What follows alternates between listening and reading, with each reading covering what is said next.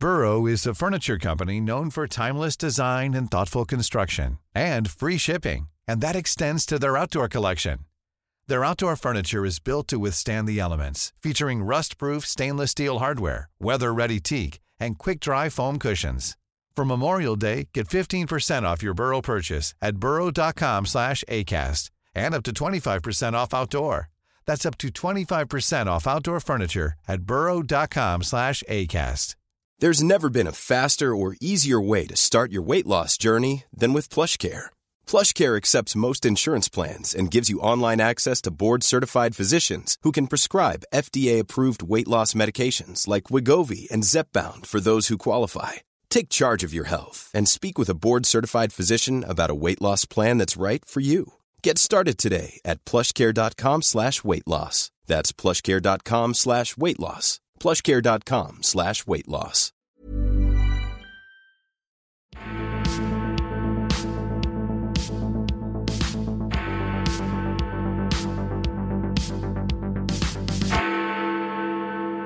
Hello and welcome to the CapX podcast. I'm John Ashmore, the editor of CapX. We're here in one of our fortnightly topical podcasts. Joining us, as always, is my deputy, Alice Denby. Hello, Dallas. Hello. Lovely to have you here.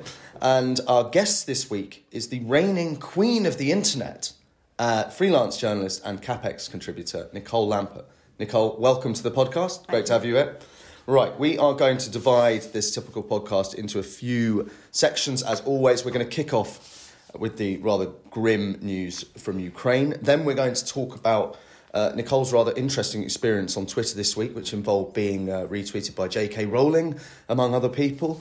And then we're going to move on to Alice's story of the week, which is about COVID and uh, its effect on our nation's children.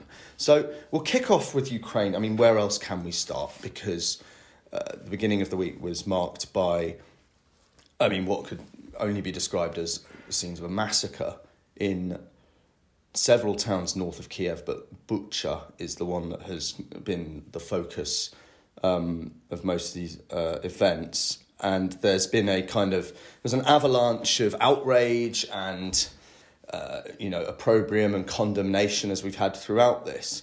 I mean, Alice, does, do you think this has actually materially changes policy towards this war? Have we seen actually anything? We've seen Putin's daughters sanctioned, for instance, but has there been a material shift after these images that we've seen of, you know, dead bodies, mass graves, and that kind of thing? I think this is one of the things that is so frustrating to us in the West, kind of outside the conflict. We've drawn a, line saying we don't want it to escalate into a nuclear conflict. So all we can do is to continue to sanction and to provide as many weapons as we can. There's not much else we can do, and I think this clearly changes, in some ways, the sort of moral dimensions of the conflict. You know, this is clearly, with what we're seeing is is atrocities. Yeah. But we've known, as you said on CapX um, this week, that Russia is capable of this kind of genocidal violence. It's shown that that's its playbook.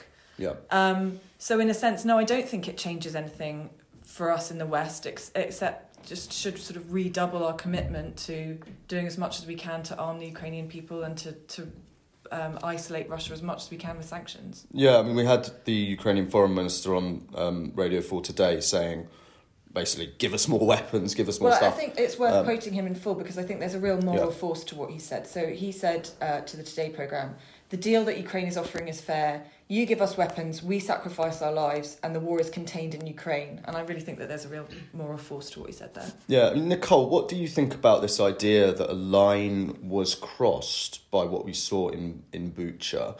As I said in the piece, I'll come on to my piece in a minute because I want to talk about Russian policy in general. There is something very visually arresting about seeing corpses in the middle of the street like that, uh, just especially with you know their hands bound and things like that.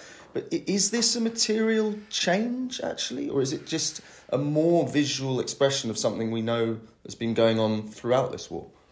I think this is war, isn't it? This is nasty. War is nasty. It's about killing people, and I think we in the West have been protected from it. So even when it's happened, our troops have been involved in wars abroad, and we don't see it. We we don't see the death, the destruction.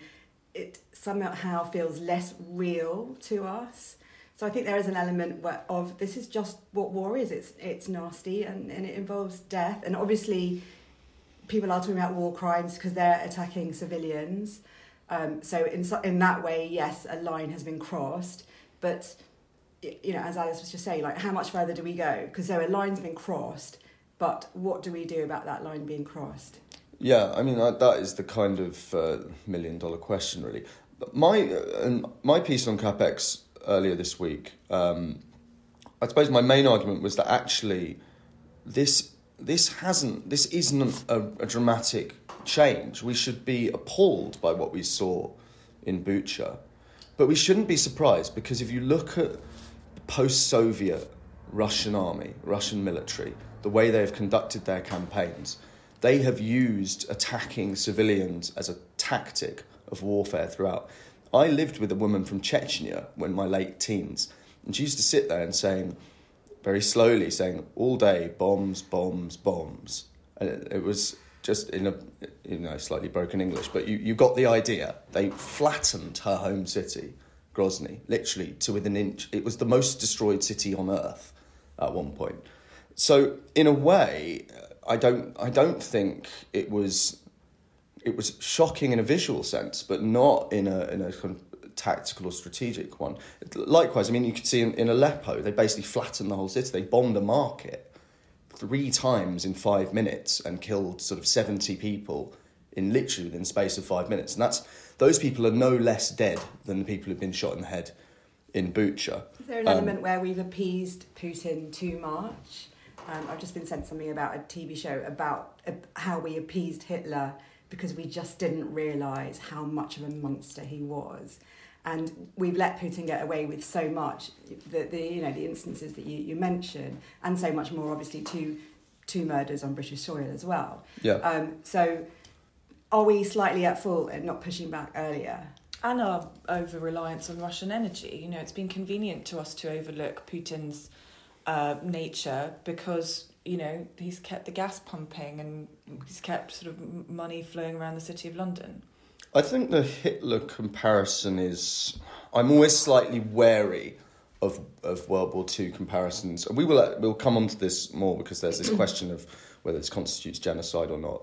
I think British people especially default to World War II as their kind of go-to comparison because it's the one bit of history that basically everyone learns in school. But my view with Putin is that it's more instructive to compare him to previous Russian leaders or Soviet leaders. So he has said, for example, that he thinks that Peter the Great and Stalin are basically kind of equally important figures in Russian history. The way that the Russian relationship with Ukraine in particular is kind of fashioned by by that history. You know, they've tried Moscow, if you like. I won't say Russia because Stalin wasn't Russian and the state he led wasn't Russia. But they've tried to basically extinguish Ukraine as a state before in the 1930s. Um, the Holodomor is often phrased as if it was a, a sort of unfortunate byproduct of collectivization, where the the Russians were cack uh, the Soviets sorry, uh, the Soviets were were cack handed and they they exported all the grain, but it, it wasn't. It was a deliberate attempt to crush Ukrainian nationalism. They went into villages and took food out of people's houses. It wasn't just that they didn't farm properly. So, in that sense, you can see you can see history repeating within Russia and its environs without having to to reference elsewhere. Um, I suppose generally appeasement. I, I guess it's not just about the Nazis, is it? It's we've we've. Uh, do we? I know it's a word that we use about that, but it's it's also a word about, for example, you know, where how what, what was the red line over Syria, and obviously Russia Yeah. was involved with that Yeah, too. But uh, President Assad, how much do we let him get away with with gassing his own citizens? yeah, I mean, we could say that in 2013, the UK had an opportunity to to step in and didn't. There is a school of thought that uh, I should give credit to um, Stephen Pollard, who's one of our contributors, pointed out to me that basically that Ed Miliband is, has a lot to hold his hands up to, and it was him who basically led Labour to vote against us intervening in Syria in 2013. Um, I think we've had a lot of wishful thinking about Russia. If, if maybe appeasement is one word to put it, but maybe another is that we hoped that by kind of opening up um, and by kind of showing Russia a kind of a welcoming open door that they would see that the Western values were better, and I think that was very naive. Yeah, on the energy thing, I think there's also a question of lack of forethought and just thinking, well, what alternatives did we have? We have this enormous stock of hydrocarbons on our, our doorstep. Not so much in here in the UK, because we don't import that much Russian gas. But Germany, I think, is, I think, rightly in the kind of firing line. I think even, they're continuing to do it. It's quite remarkable. I think Yeah. they spent 35 billion, or the European Union countries have spent 35 billion on Russian gas since the war began. And gave one million, one billion to Ukraine. Yeah, exactly. I mean, it's obviously you pay, you get something back for that thirty-five billion, but still, it seems um, rather. It, it seems as though we're still not going the whole hog. I mean, would you agree with that, Nicole? I don't. I think that we've done a fair bit, but it's not like we've really grasped the nettle. To me, Uh, certainly, the European Union could be doing a lot more. I think. Hmm. Uh, and and I think we could, yeah, I think we could we could probably be giving them more defensive weapons. I know that there's talk about it, uh, giving them tanks, perhaps. Uh, the thing is that you're dealing with a madman. Well, I don't. I mean, he's a madman, but he's a very clever madman. You don't know how he's going to behave. No one thought he was going to do this. So how do you? So you want to avoid nuclear war, but how do you? How do you help them, and and how do you know what's going to be his red line? yeah, I think one of the things that we definitely uh, had to take on board in the last month is that when Putin says something, uh, he can be deadly serious about it. People didn't take seriously the idea that he might actually invade the whole of Ukraine, Yeah. and now we're paying the, the consequences for it. Um, I mean, I know that Boris appealed to Russian people, but speaking to to a, a Russian friend who she's a student here and her family in Russia, and I don't think appealing to Russian people is going to help because they probably they just feel embattled. They are surrounded by uh, propaganda, so they just feel that this is the West attacking them now. So I think it's got to be via more the oligarchs, even more than we are, and the people that, that do understand what's going on, not the general Russian populace. I think we need to accept that this might involve some pain and sacrifice for ordinary citizens here, and particularly uh, in terms of getting off Russian gas in the middle of an energy crisis. This is going to affect. This is going to affect all of us. It's going to mean you know money and sacrifice for ordinary people here, and and I, I think that we're prepared for it. It's just you know what- what's it going to be like when it starts when we start feeling it. Yeah. yeah, we have an energy strategy that's published. We record this on a Thursday, just to uh, lift the curtain a bit. We record this on Thursday, and the government published its energy strategy today, which is all well and good. But the, the thing about energy policy is it tends to be pretty long term. You can't just suddenly switch on and off energy sources. It takes a very long time. We're talking about putting eight new nuclear reactors in on existing sites. That's not going to happen overnight. I mean, especially in a country where, like the UK, where every single time you try to build anything, it takes about 10 judicial reviews and 100 recalcitrant MPs telling you they don't want it in their backyard. Um, I wonder with that whether we're, we're now thinking about, I think, because didn't weren't the last nuclear stations built by the French? Are we going to be a bit more careful about who we give our resources to It's- in terms of how can you tell who is a friendly country? Yeah, there's certainly a thing about whether or not. Um, it's interesting actually because this week the, the Chinese are bidding for um, a company. I think it's a Welsh company actually that makes microchips, and Iain Duncan Smith was up in arms saying, "Well, this is exactly the kind of thing we shouldn't be doing. We need to think more strategically. We can't be selling off things." So mm, perhaps if the Russia-Ukraine situation if any vague good can come from it, it will be about having a proper kind of strategic rethink about who our who our friends are, whether that includes China or not uh, is a bit of a, a moot point.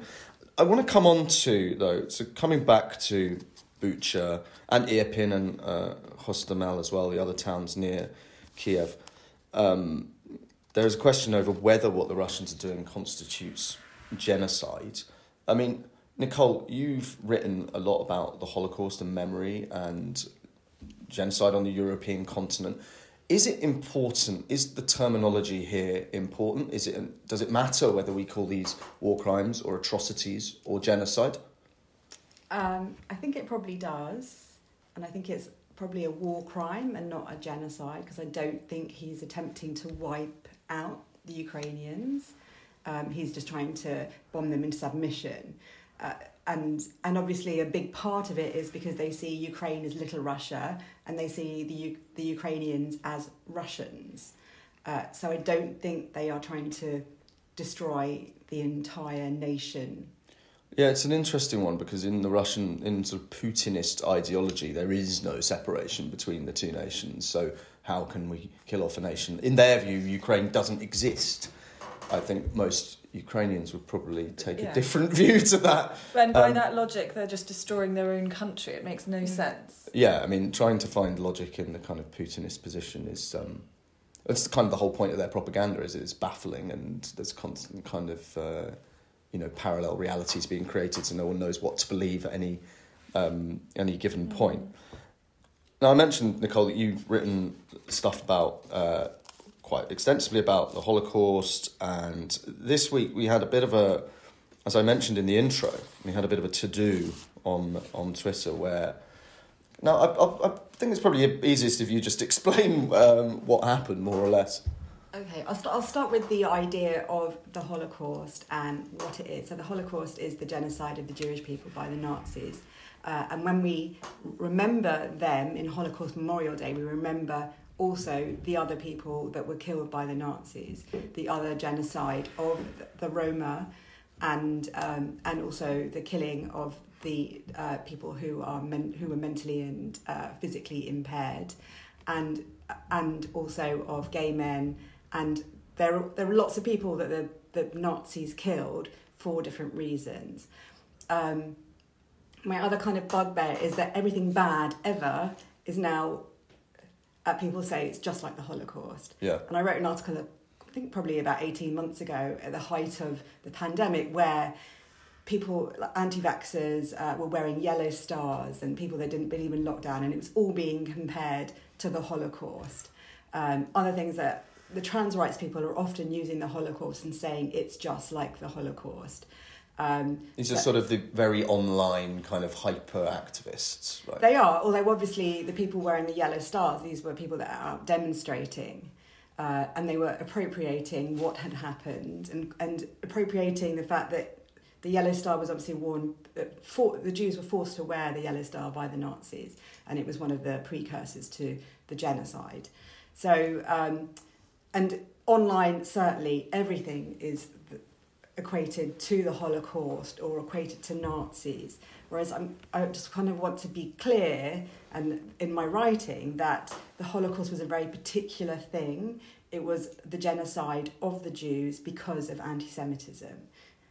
So that's that's the kind of background. And Yeah. uh, so what happened was on Twitter, as I mentioned, trans rights activists are often saying this is just like the Holocaust. And somebody had posted a picture of some book burning, which was one of the precursors of the Holocaust, um, saying, I'm deeply worried that we're sleepwalking into this. And then someone above that said, I can't Was believe... this about conversion therapy, the original, the reason they were posting that? I don't know. It was, it was something to do with trans rights, and I'm not Right. sure whether it was that or not, to be Okay. honest. It was...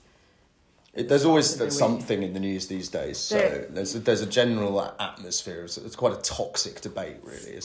Yeah. online, the, the trans rights row has been ongoing very nastily uh, for some time, Yeah. and there's something every day. Sorry, so they put they put this photo up of, of uh, books burning at the, what, the Institute of Sexology, I think it was in Germany. Uh, but they didn't say that. It was just a book burning picture. And then somebody had said, I can't believe they're invoking the Shoah. Then other people were saying it's disgusting. And then someone kind of uh, called my name in, as it were, uh, and asked me to comment. And I just said it's out of order or disgusting. I can't remember exactly what I said, but I just said it was disgusting uh, because it's not the same as the Holocaust. And then I got into a row with this man called Tom, and I tried to explain that although gay people and others in that community had been killed, it wasn't the Holocaust. And he couldn't understand, I don't think he really understood what I was saying because I wasn't saying that they didn't go after gay people, they did, but not in any way to the extent that they were determined to wipe out the Jewish race.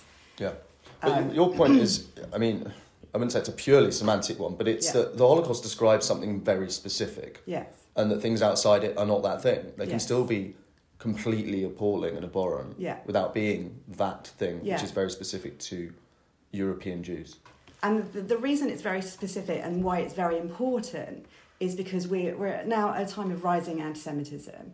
Uh, the, the CST, which the Community Security Trust, which looks after um, Jewish people, we have security at all of our synagogues, they do the security, we have security at all of our schools. Every year they're, they're recording rising figures of anti Semitism, and this is something that's happening all around the world. Yeah. So Jewish people are on alert, and we want people to be aware that anti-Semitism wasn't a thing that was born and died in the Holocaust. It is a live thing. The, the reasons people hate, hated Jews then are still around today. So it's important that you understand what the, what the Holocaust was, the hatred of the Jews, uh, and it's important that you understand where, if you allow that hatred to continue, w- what it can lead to.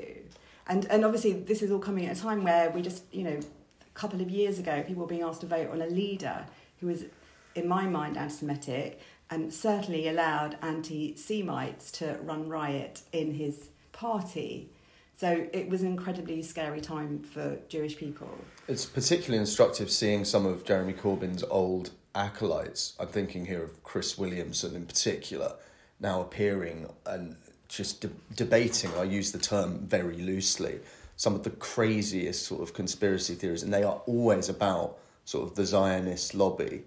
We Yeah, have they're David- all yeah. linked in. I don't. Uh, so there's a there's a academic called uh, David Miller Mm-hmm. who recently lost his job at Bristol University, but this is after years of trolling Jewish students, and even so, even there was an even an incident where um, there was a synagogue and a, a Muslim community made chicken soup together to give to the homeless, and he said this was a Zionist plot.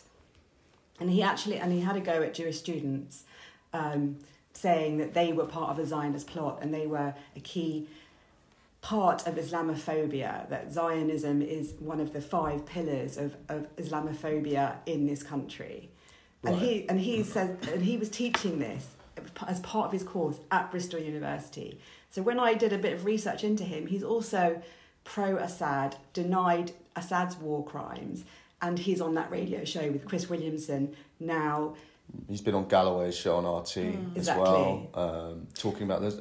Another quote of his, an extraordinary quote, not extraordinary in the context of what he said before, but he said that there's a Zionist hold over the music industry, which is basically the kind of thing Wiley was saying as well before Yeah. he was kind of, compl- well, I mean, he just totally lost the plot. Um, It's interesting, isn't it, how all these conspiracy theories come together. So when you're talking about your experience this week on it, it brings in so many different threads. So you have sort of uh, trans, the argument about trans rights, which is a, a very toxic debate. We can all agree wherever you stand on it.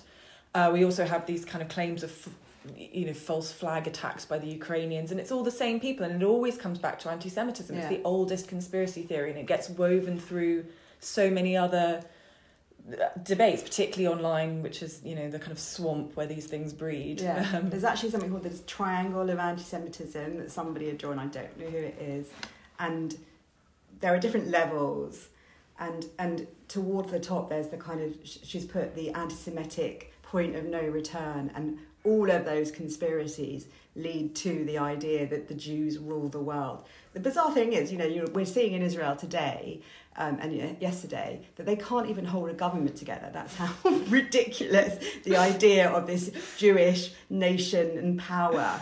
You know, and yet another government may fall after years and years of having to have an election every year because they cannot come to an agreement. And this is over a ridiculous row about whether you can take um, unleavened bread because it's Passover soon into hospital.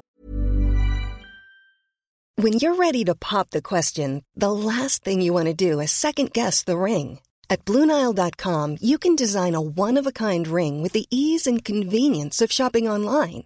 Choose your diamond and setting. When you find the one, you'll get it delivered right to your door. Go to Bluenile.com and use promo code LISTEN to get $50 off your purchase of $500 or more. That's code LISTEN at Bluenile.com for $50 off your purchase.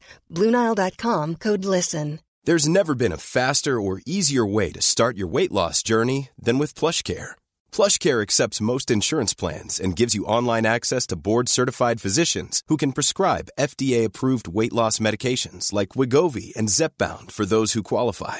Take charge of your health and speak with a board-certified physician about a weight loss plan that's right for you. Get started today at plushcare.com slash weight loss. That's plushcare.com slash weight loss. plushcare.com slash weight loss. Many of us have those stubborn pounds that seem impossible to lose, no matter how good we eat or how hard we work out. My solution is PlushCare. PlushCare is a leading telehealth provider with doctors who are there for you day and night to partner with you in your weight loss journey. They can prescribe FDA-approved weight loss medications like Wegovy and Zepbound for those who qualify. Plus, they accept most insurance plans. To get started, visit plushcare.com slash weight loss. That's plushcare.com slash weight loss. Right. Okay. I just want to go briefly back to your. Um, Yeah. We said at the beginning you were the reigning queen of the internet, which was actually something that Alice herself coined to describe you. But the reason is because you, to- you spoke about this guy, um, Tom Coates, who. The, the funniest bit was he said, maybe you should read this article. Yes. And you replied, I wrote that article. And I think, yeah, J.K. Rowling retweeted it. She did, and she even she sent me a, a note also to say how much she'd enjoyed it. Oh. Yeah. And we need to explain the concept of beardsplaining, I think, because I hadn't come across this. I should point out for listeners that I am a bearded man at this point. So. There's a, the, the beardsplaining, and it's not against all men with beards. Thank My you, husband also you. has a beard. Excellent. Sometimes when he can't be bothered to shave. Um, so the idea is the the row between over trans rights should in some it shouldn't be a row first of all it should be a discussion and, and it's become too toxic but it's it's a dispute ide- really between women's rights and the rights of trans people and in, in many ways it's not just of all trans people it's of trans women who are males who are now women. Um, but somehow straight or gay but not trans men often with beards which maybe depicts a, a, a demographic um, they are the most vicious towards women on the internet. So it's it's become a bit of a joke and a few weeks ago there were three american men they they were all journalists and they were they were all bearded blue ticks. And they were all say they were talking they were american journalists and they were talking about britain which they call TERF island. And they're like how did britain become such a, a cesspit of transphobia? And they're ha- they're discussing the most ridiculous things. So the whole of british twitter is laughing at them and these three bearded men. Right. so it's become a bit of a thing. And so this guy was a bit of he's a another beard telling a, a woman, telling a Jewish woman what was is and is not the Holocaust. And I should just say with that article, I did send it to him to read to say this is why I'm. I, it was something that I'd written, obviously, I'd, to say this is why I'm upset at the misuse of the Holocaust, and explained really clearly this is because and the reason is because anti-Semitism is rising and it's important that we know what the Holocaust was and what it led to. And so yes, he found some quotes where I talked about the Holocaust is this, this and this, and other people died. And then he said, Well you should read this. I said, I wrote it. and then Twitter went mad. But then he accused you of contradicting yourself, which I thought was hilarious. And Yeah. then he blocked everyone. And then he or took his account private just or kept something. digging even Yeah, after that. it's He- amazing. He, he kept digging for a bit, but then, uh, so yes, then I had a, a mad day where I was being retweeted non-stop. And then what followed that was the day after that, I was then accused of being a Holocaust denier. And, uh, and this was, I think, really to attack J.K. Rowling because, I, and I've written for CapX, they've already tried to accuse her of being an anti-Semite Yeah, because of the Um, goblins apparently are sort of a Jewish stereotype. But because of the goblins in um, in the Harry Potter books, even though we, uh, you know we talked about how the goblins in the film you could perceive it as an anti-Semitic trope, but that's not how she described the goblins in the book. Uh, yeah, they're not particularly. My recollection as a happy Harry Potter ultra fan uh, is that they're not particularly. They don't describe them in that much detail. no, and, And she, the- yeah. and certainly in the film they have big noses. In the book, she doesn't describe their noses. So, uh, so they, they love to attach anything they can to J.K. Rowling because she is a liberal woman. She is someone who went out of the Sunday Times rich list because she gave so much money to charity. She was a former um, single mum. She was a victim of domestic violence, and up in, up until the trans rights row, they probably agreed with her on most things. So they just they're desperate to demonize her. So of course they demonize her by saying you are supporting a Holocaust denier. So they're calling me a Jewish woman a Holocaust denier because they're saying that I am denying the Holocaust, even though my semantic point is the Holocaust was this. And my other point was we don't know whether any trans people were rounded up at all unless they were either Jewish or Roma. Um, we do know that gay men were, but they went up 15,000 of them. And that's not an insignificant number at all. And they were treated abysmally, they were tortured, and many of them died in concentration camps. But they didn't gas them. And there were two million men um, attached to gay societies in Berlin at that time or in, in Germany. And they didn't go after every single one of those like they did every single Jew. So that was my, I wanted to make that distinction that they yes they hate they didn't like gay people it wasn't it didn't fit their Aryan ideal, but they didn't attempt a genocide like they did of the Jews and of the Roma. Yeah, I think what your experience highlights, particularly in kind of modern internet discourse, is that a lot of people find it either genuinely find it very difficult to hold two ideas simultaneously in their heads, Yeah. or they like to strike a pose. Yeah. This is what I think is behind a lot of this behaviour. Yeah. It's not even about the argument whether they believe one thing or even the kind of moral outrage. It's just Yeah. about saying, I'm in this camp. Yeah.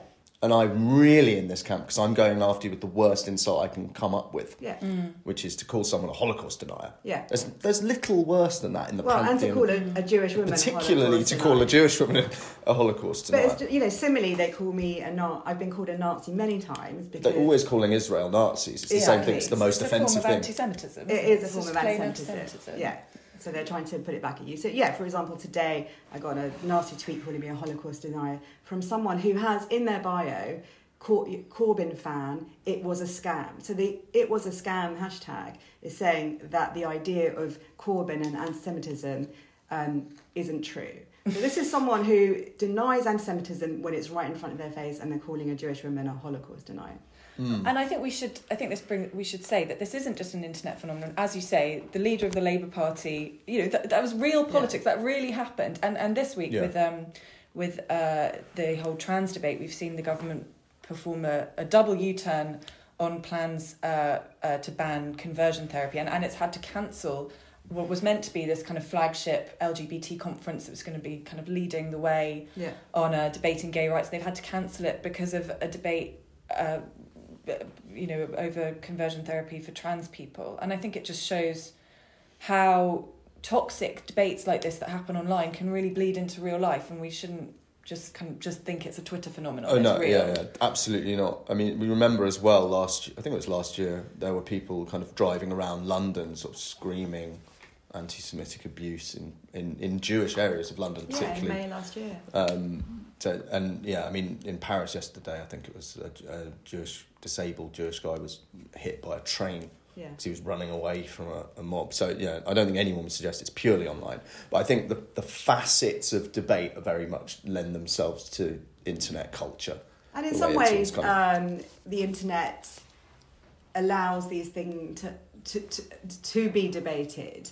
For example, what, you know what happened with the trans rights and Stonewall, and Stonewall inveigling its way into so many different organisations, and you see the use of the word mother removed from maternity um, literature in Scotland because Stonewall has got in there, and everyone is too afraid to say but that's wrong. So in some ways, the fact that we've been able to have debates online, when, when we just to go back to those three bearded men, um, they they were like, it's because of Mumsnet.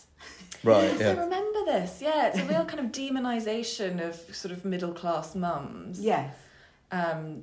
Anyway, yeah. Yeah, the, the, I mean, the, fa- the, so Mumsnet was a place for online for women. So if you're a mother, you're very aware of your what your body does and is capable of, and the um, and both its pluses and its minuses. It, I think being pregnant, nothing makes you realise more about your femininity. Um, So, so the idea that it's wrong that women should talk about what a woman is and, and what their what spaces they feel comfortable in on a website for mums is wrong, or that they should be demonised for that, um, is was interesting and funny at the same time. But speaking of um, parenting more broadly, Mm. so we, we are going to come on to our sort of final section. So Alice has chosen her kind of story of the week, and it's about there was a report into the effect that lockdowns have had on um, young, it's very young children, wasn't it? Sort of one to two, yeah, to one two to sort of early years setting. So this is a really upsetting read. They've found examples of babies who can't respond to basic facial expressions because they've only ever seen adults wearing masks. Um, they found children are really behind in speech and communication. Some of them speak in sort of cartoon voices because they've spent so much time watching TV. Um, and you know, they This found, really rings true. So I'm just thinking, uh, my daughter says some things in an American accent now. apparently American children speak in Peppa Pig voices. Yeah. See, that's good. So it can be a good thing. Yeah. Um, but I, Recolonising the US with Um, cartoon pigs. But look, this is particularly upsetting because there's a lot of evidence that shows that the first kind of a thousand days of a child's life can set their prospects for their entire life. And um, so this is going to have a lifelong effect on these children. And I think it just, you know, we might feel now like we've put the pandemic behind us, but we're still going to be living with the effects of this for years to come. And, and for me, uh, this is just further evidence that these blanket lockdown measures that we had particularly affected the most vulnerable people in the society. I mean, who's more vulnerable than a very young child? And I, I just think this is something we're going to be living with for a long time, and we need to ask ourselves really serious questions about how we handle the pandemic and the impact it's had on our children. Yeah, I think we have that. I mean, there is an inquiry slated. My feeling is it will probably take forever to report, just the sheer volume. I don't know, Nicole, do you think there's an appetite for that inquiry? And for I, I totally get where Alice is coming from, especially with this kind of report. But I wonder if there's a section of the public that just wants to forget about it and move on. I think there has to be an, an inquiry, but I, I think I don't think we had a choice because we didn't know what was coming. Uh, so I don't think we had a choice but to lock down because we did I, we didn't know at that point that it was mainly killing older people. Uh, so we didn't know that it wouldn't kill children. The Spanish flu mainly killed younger people. So I think I think for, for those reasons we had to, but of course it's it's horrific. Um, My my view, for what it's worth, is that we've kind of got into this argument where it was, and we did during COVID as well, that it was either A or B. You were either locked down or not locked down. Whereas my issue with the government on that was that there were so many ridiculous rules that made life so much worse for people that were completely unnecessary. All the taped off playgrounds and park Yes, benches. exactly. They should have been like you can go outside whenever you want yeah. because they knew really early on that the risk of transmission in outdoor settings was really low. Fine, maybe don't go to a football match where you're cra- crammed together outside. But it was, you know, it was in the spring. People were only allowed out once a day during the first lockdown. I mean, Yeah. I think in hindsight that was, was absolutely ridiculous. Yeah, I think I think I I think there were choices. We didn't have to have such blanket lockdown measures. We made the choices, for example, that people who worked, say, in delivery kitchens could go to work because that was a frontline service, but we had to close early years nurseries. And then in the second lockdown, nurseries stayed open. So there were choices, and I think the government should have had much more of awareness of, of how these lockdowns were going to affect the most vulnerable people in society. Um, and I, I just, yeah, I think when we, in the final analysis, there'll be a lot of questions to answer. I mean, we're looking at a kind of weird. It feels like we're looking at a snapshot of the past in China at Mm, the moment. You see in yeah. Shanghai, even the shops are closed, so people have to get their food like delivered to them by the government. Mm. It's absolutely. I mean, it's. It's absolutely- strange though because there were some people that really wanted to prolong lockdown and and Yeah. and the idea and you know are scared at the idea that we are so open up. Yeah, And- every time that we've, um, every time we've opened up, there's been a chorus of people saying, "Oh my God, this is going to be a Yes. bloodbath," hasn't there? Yeah. Well, in the second lockdown, Labour was saying, I remember this because we were watching the announcement thinking, please, please don't close the nursery. um, really having to work with a two year old at home was going to be a nightmare for months. And when he said, and uh, early year settings can stay open, me and my husband, oh, thank Yeah. God. And then Keir Starmer pops up and says, we really, really should be closing the nurseries. Yeah. I mean, y- w- knowing how damaging this is for young children, I just think there are always people who wanted to go even further. Yeah, and the same with the schools. My kids are older and at school age, and they I don't think they learned a thing in in the whole of lockdown, the whole time they weren't at school, even when the the first lockdown, they didn't really have any online lessons. It was a nightmare trying to educate them. They were just it, they didn't they didn't definitely didn't learn anything. Uh, the second one, they they were you know they had videos or whatever.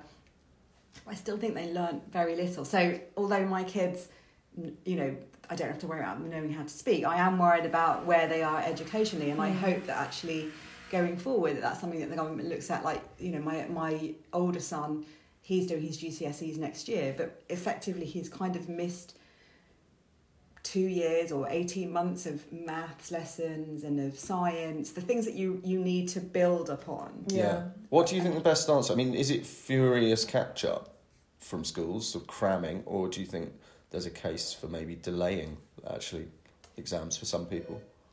I think probably neither. I think what they are doing is that they are actually testing to see where the, the school cohorts are uh, compared to where they're meant to be. Yeah. I think they need to do that, and if they're not where they're meant to be, they need to make sure that that's kind of taken into the exams. Yeah. As I understand it, and you probably know better than me, I don't have school age children, but grades are allotted comparatively anyway. So if everyone's kind of had the same, more or less the same experience, and Yeah. that will be reflected. Yeah. Your grade is as a, as a percentile of the overall cohort, right? Yeah. So in a theory, the bigger problem is just that they don't know the same amount as they would have done otherwise, Yeah. right? Yeah.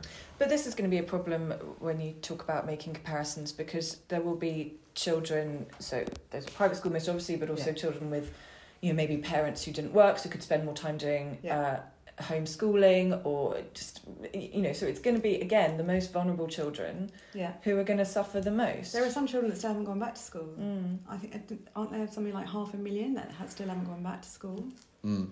uh, because they they have they're either vulnerable or they had someone vulnerable in the family. Right. Okay. So there is a whole other Yeah, it's, issue. it's weird because COVID is now probably as widespread as it's ever been. Yes. I think it was five million cases or something. I think it's more than like the, so. the peak. Yeah. It's really weird the because death we rate are is now very low. Like yeah, yeah, we are now It's- living with it, and I think there is an element of, well, if you have chosen not to have your jabs, then it's down to you to, to make that decision. But obviously, hmm. you know, I know people. I know someone who died at the start of the year who had had jabs, but was you know had underlying issues. But he was a fifty-year-old man who's left two children, so it's still a horrible killer, but we do i suppose you know we do have to move on with life just for the reasons that you're spelling out. We can't have the schools off again. We do need people to get back into the workplace. We do need life to continue. We've had two years. I, I don't you know there's a lot of discussion at the moment about what happens if there's a new uh, variant in the winter do we could we lock down again i just don't know that anyone is going to have the appetite to lock down again Um, I would say uh, certainly in this office there will be very very little appetite for another lockdown. Um, and I don't think, yeah, I don't think the public is psychologically in a place to, to do that. And also, it's about political capital. I think. Yeah. I think the government's now not in a place where it can compel people to do stuff because of all the yeah the party Yeah. stuff. To Um, obey their own rules. So Right on that on that um, warning note. So no more lockdowns, please. Uh, we're going to wrap things up for today. Alice, thank you very much as ever. Nicole, thank you so much for being with us, and I look forward to your next piece on CapX, as you are a CapX regular. And if you haven't read Nicole's pieces, I do encourage you to have a look for them. Okay, thanks very much. And next week's episode will be with the Cuban human rights activist Rosa Maria Paya. So do tune in for that. It was a really interesting interview and uh, well worth a listen.